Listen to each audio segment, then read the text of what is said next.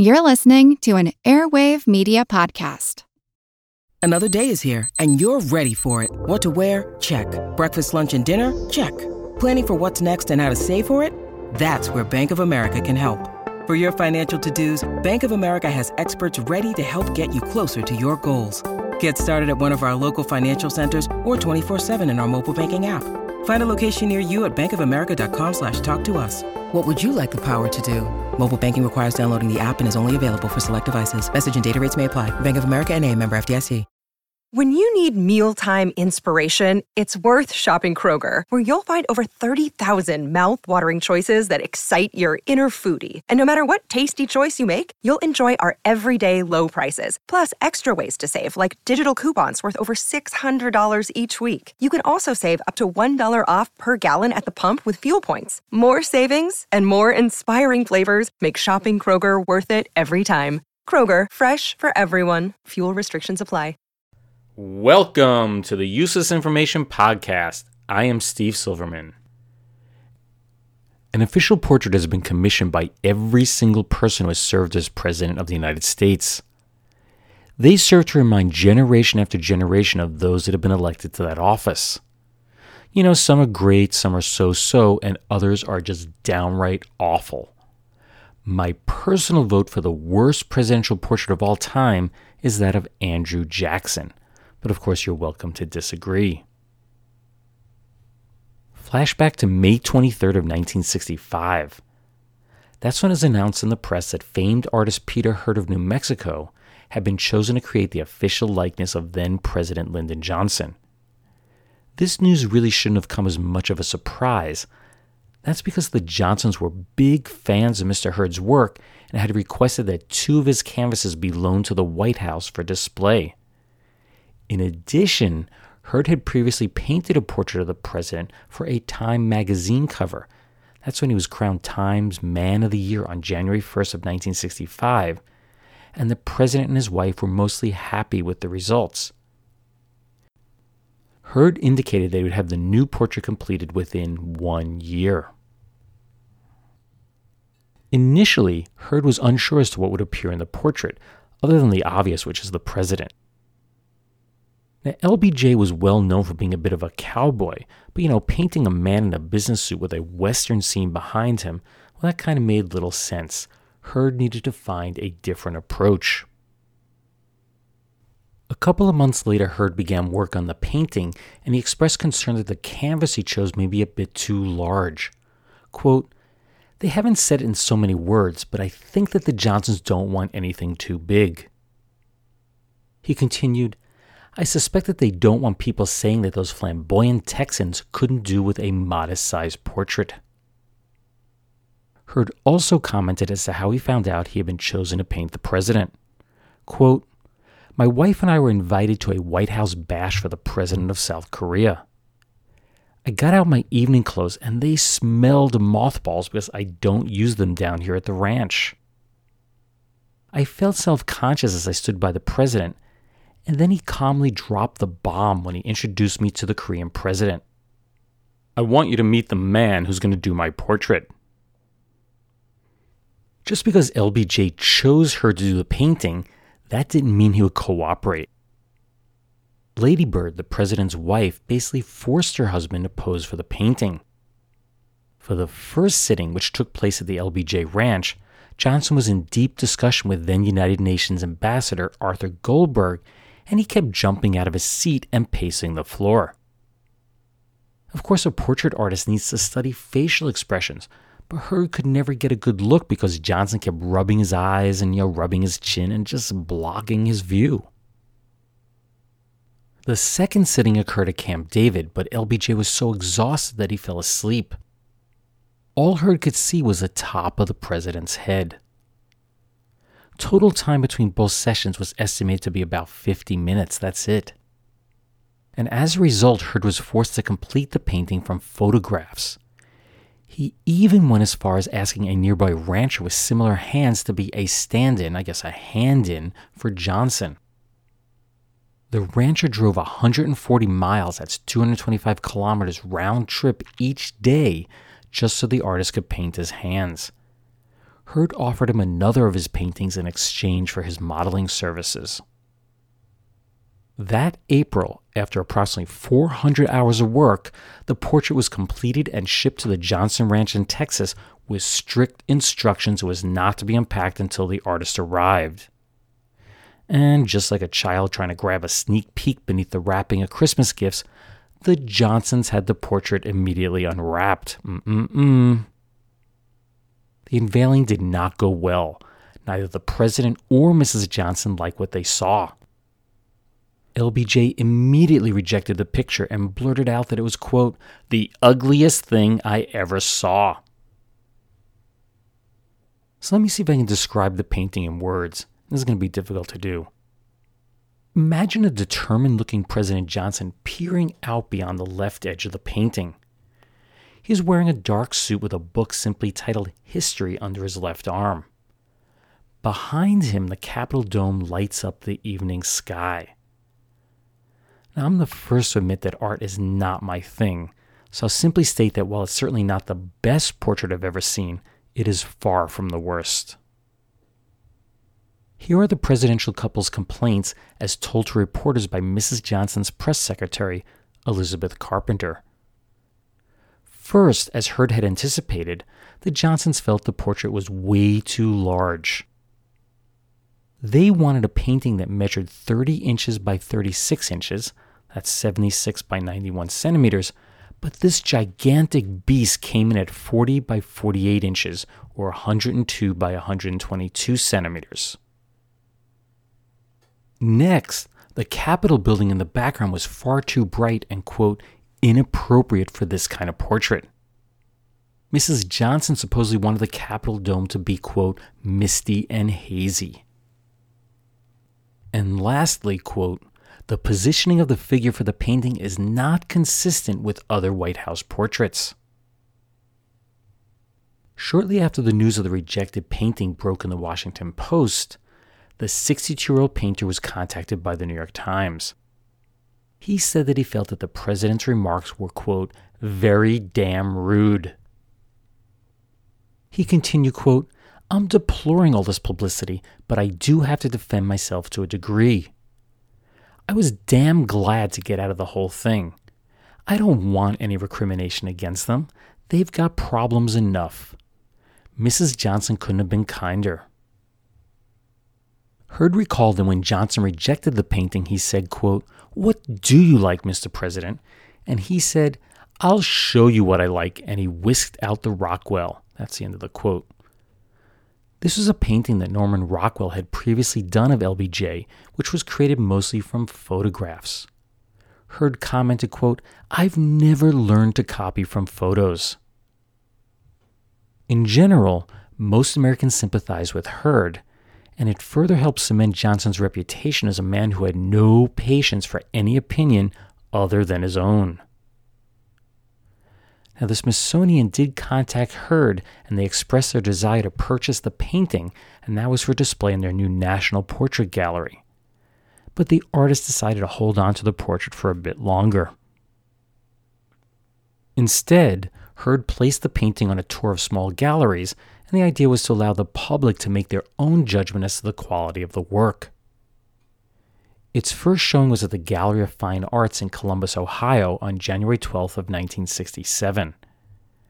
An estimated 400 gallery patrons saw the painting for the first time and they gave it mixed reviews. Although I have to say no one thought it was as bad as the president had stated. Of course, if you're going to declare a work of art to be the ugliest thing you ever saw, you can bet that someone's going to try and do even worse. On February 6, 1967, the Richard Gray Gallery in Chicago opened a one week exhibit of really, really ugly LBJ artwork. My favorite was a life size wooden sculpture with an extremely long, brightly painted, Pinocchio like nose, giant ears, and a lamp. It was titled Lightbulb Johnson. The Omaha World Herald held a Paint the President contest. The winner was a 37 year old mailman named Carl Bieber. He beat out 1,550 other entries that were, quote, executed in everything from topsoils to oils. A group of fifth graders submitted a work made out of playground mud. Guess it would have been that or Crayolas. Bieber was awarded $50 or about $360 today for his effort. His painting was done in ink and enamel on a sheet of plastic. Now, I'm sure that that painting is long lost, but I can't help but be curious as to whether it was better or worse than Hurd's work for the president. For a short time, there was a popular pun circulating around Washington. Quote, artists should be seen around the White House, but not heard. That's Hurd as an artist, H U R D. Then came the news on August 13th that the painting had gone missing. Even though the president hated it, it was reportedly valued at $30,000. That's about $215,000 today adjusted for inflation. All that was known was that it had been en route from Albuquerque to an art gallery in Carlsbad, New Mexico. Well, don't worry too much. The next day, it was announced that the painting had been located aboard a train in Dallas, Texas. It simply had been misrouted. In the end, Johnson did select a portrait that he liked. It was painted by Elizabeth Shoumatoff, and for that painting, LBJ sat for seven different sittings. My guess is that he learned his lesson from all the bad publicity he received after rejecting Hurd's painting, so he probably thought to himself, I better sit for this one.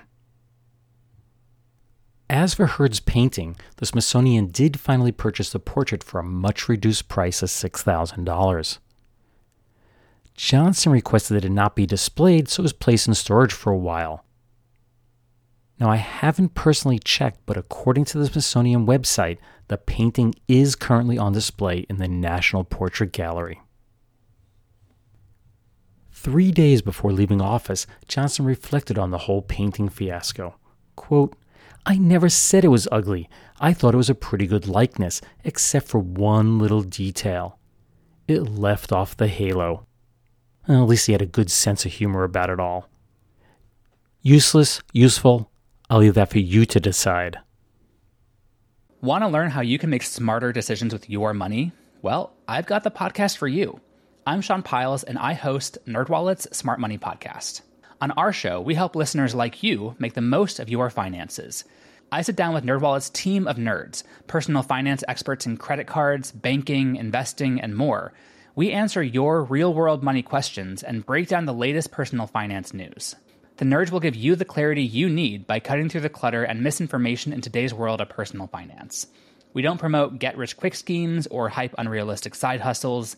Instead, we offer practical knowledge that you can apply in your everyday life. You'll learn about strategies to help you build your wealth, invest wisely, shop for financial products, and plan for major life events. And you'll walk away with the confidence you need to ensure that your money is always working as hard as you are. So turn to the nerds to answer your real world money questions and get insights that can help you make the smartest financial decisions for your life. Listen to NerdWallet's Smart Money Podcast wherever you get your podcasts. Then I'm sure to get a brain, a heart, a home, the name. Oh, we're off to see the wizard, the wonderful Wizard of Oz. We hear he is the Wizard of a Wiz, if ever a Wiz there was.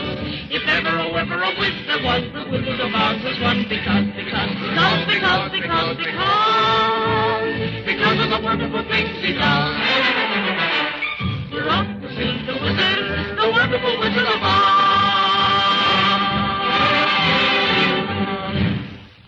magnificent musical spectacle which highlights the new entertainment season. That's The Wizard of Oz, a glorious extravaganza painted with a rainbow of technicolor. With a cast of thousands, at a cost of millions, it is brought to you by Metro Goldwyn Mayer, makers of the great Ziegfeld and Broadway Melody, and presented as a greater attraction than even those two pace-setting entertainments. From border to border and coast to coast, they're calling The Wizard of Oz the sensation of the year. This is your MGM radio reporter signing off, thanking you for listening and hoping you will enjoy The Wizard of Oz when it comes your way.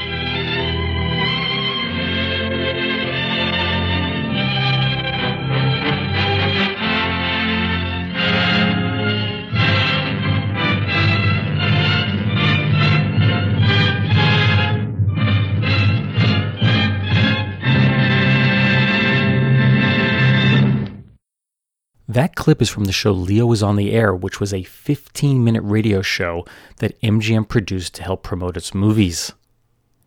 The program ran for nearly two decades and featured cast member appearances, vignettes, and musical performances from their upcoming movie releases. The Wizard of Oz is considered to be the most watched movie of all time, so there's probably little I could say that you haven't heard before. The movie was filmed between October 12, 1938 and March 16th of 1939. It was the most expensive movie that MGM had ever made up until that point, costing $2,777,000 or about $48 million when adjusted for inflation. The movie premiered on August 15, 1939 at Grauman's Chinese Theater to nearly all positive reviews, and it did quite well at the box office, but is not well enough to make a profit for MGM. They couldn't recoup their investment. Total ticket sales were $3,017,000, but after factoring all the costs to distribute and promote the movie, it lost $1.145 million. MGM didn't turn a profit on the film until it was re released in 1949. It first premiered on television on November 3, 1956, as the final installment of the CBS show Ford Star Jubilee. CBS paid MGM a whopping $225,000 to broadcast the movie. It was broadcast annually between 1959 and 1991. In the pre cable TV, you know, pre VCR age, most homes only received a few television channels, which meant that almost everyone would see the movie at some point in their life. As a brief side note, many of my students hate The Wizard of Oz. The most common complaint that I hear from them is that the movie is creepy. So here's a question for you the original Three Musketeers candy bar was very different from the modern version that you can purchase. So, what was different about it? Well, if you hang around for a few minutes, I'll let you know the answer at the end of this podcast. In other news, here are a few stories that involve the world of fashion in some way. Albert Cole of Cedar Rapids, Iowa was reported to be in critical condition on March 24th of 1927. His illness his entire body had turned a brilliant blue color. Cole was the musical director of Brandon Consolidated Schools, but he moonlighted as a shoe repairman in his spare time. So he had one of his assistants dye a pair of his Oxfords blue, and then he proceeded to wear the shoes to school. After walking some distance, Albert's feet began to perspire and the blue dye started to run. As the day went on, he began to suffer from an extreme headache and then, upon returning home that evening, he immediately went to bed. The next morning, he awoke to find that his entire body had turned blue. Doctors gave little hope for his recovery, but I was able to locate an article published 18 months later on September 24, 1928, that mentioned that Mr. Cole was, quote, present and heard relative to the band situation that means he either survived or his ghost took over in his absence. In 1965, the New York firm Trio introduced a new line of girdles called Pop Pants. They came in four different designs Crying Eyes, the Big Zip, Hamburger and Soda Pop, and Stars and Stripes. Freeport, Long Island resident Mrs. W. Carl Crittenden spotted an ad for these garments in her local newspaper and she immediately sent a letter to the manufacturer asking them to remove the Stars and Stripes design from their offerings. As the national chairman of the Daughters of the Revolution's American Flag of the United States Committee, Mrs. Crittenden considered this design to be, quote, a shocking caricature of the United States flag and asked the company to remove it from the market. Surprisingly, they didn't dismiss her as a crazy woman and they agreed to do so. A spokesman for the manufacturer gave this statement quote, We will burn the darn things or send them to some foreign country where our flag isn't involved. If you've ever wished for disposable swimwear, 32 year old British fashion designer Morton Almond offered up the perfect solution in April of 1967. He offered a complete outfit consisting of a bikini, a beach hat, and a bag to carry it all in, made from, get this, aluminum foil. Purchasing the bikini itself would set you back $1.40, which would be about $10.25 today. The article does mention that, quote, the top needs molding to fit the individual wearer, and that the suit was guaranteed for two wearings, but could most likely be worn at least three times. The swimwear was available in silver, bronze, and gold colors, but one could only swim in the silver version. The other two colors washed off in the water. And best of all, if the bikini didn't work out, you could always use it to wrap your leftovers in.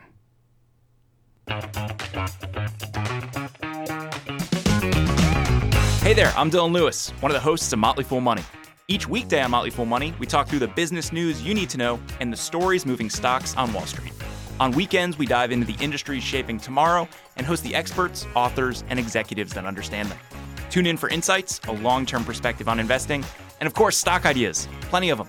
To quote a listener, it pays to listen. Check us out and subscribe wherever you listen to podcasts. So, a few minutes ago, I asked you what was so unusual about the original Three Musketeers bar. And assuming you didn't go on the internet to search it out, did you figure it out? Hear what a few of my friends had to say. Did it have nuts in it? The company didn't use marshmallow?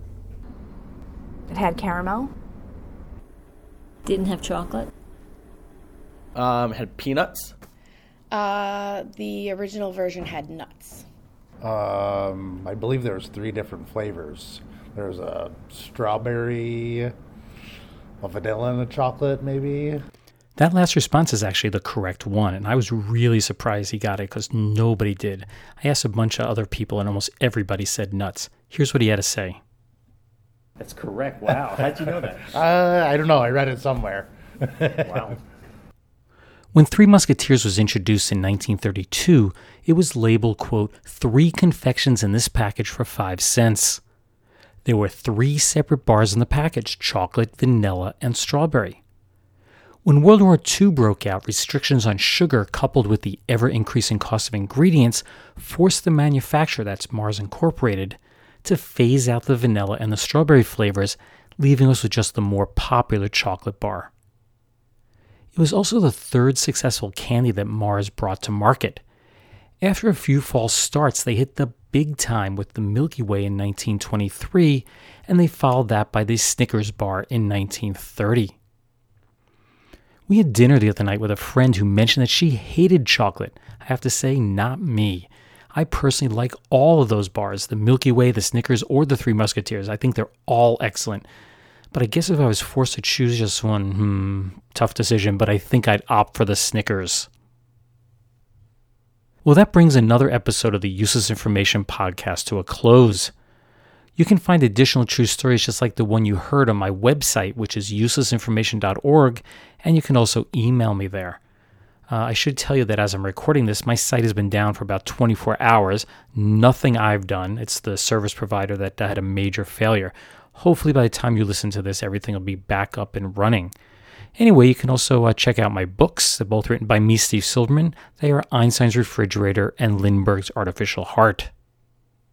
Be sure to like the show on Facebook. You can do so simply by going to Facebook and doing a quick search for the Useless Information Podcast, and you should get a quick match. Lastly, be sure to subscribe to the podcast on iTunes. A favorable rating would be great if you can do so. And you can go to any other podcast indexing service and you'll get automatic updates when a new episode is released. Anyway, I thank you for listening and I hope you'll tune in the next time. Bye. Hi, I'm Neil. And I'm Ken. And we are from the Triviality Podcast, a pub trivia style game show where a lack of seriousness meets a little bit of knowledge. Join us each week for an hour long game of general knowledge trivia featuring special guests from around the world, plus tons of extra themed episodes. If you want to improve your trivia game, or you just want to scream at us in your car when we get easy questions wrong, then we're the show for you. Find Triviality on all your favorite podcast apps. But you know that because you're already listening to a podcast.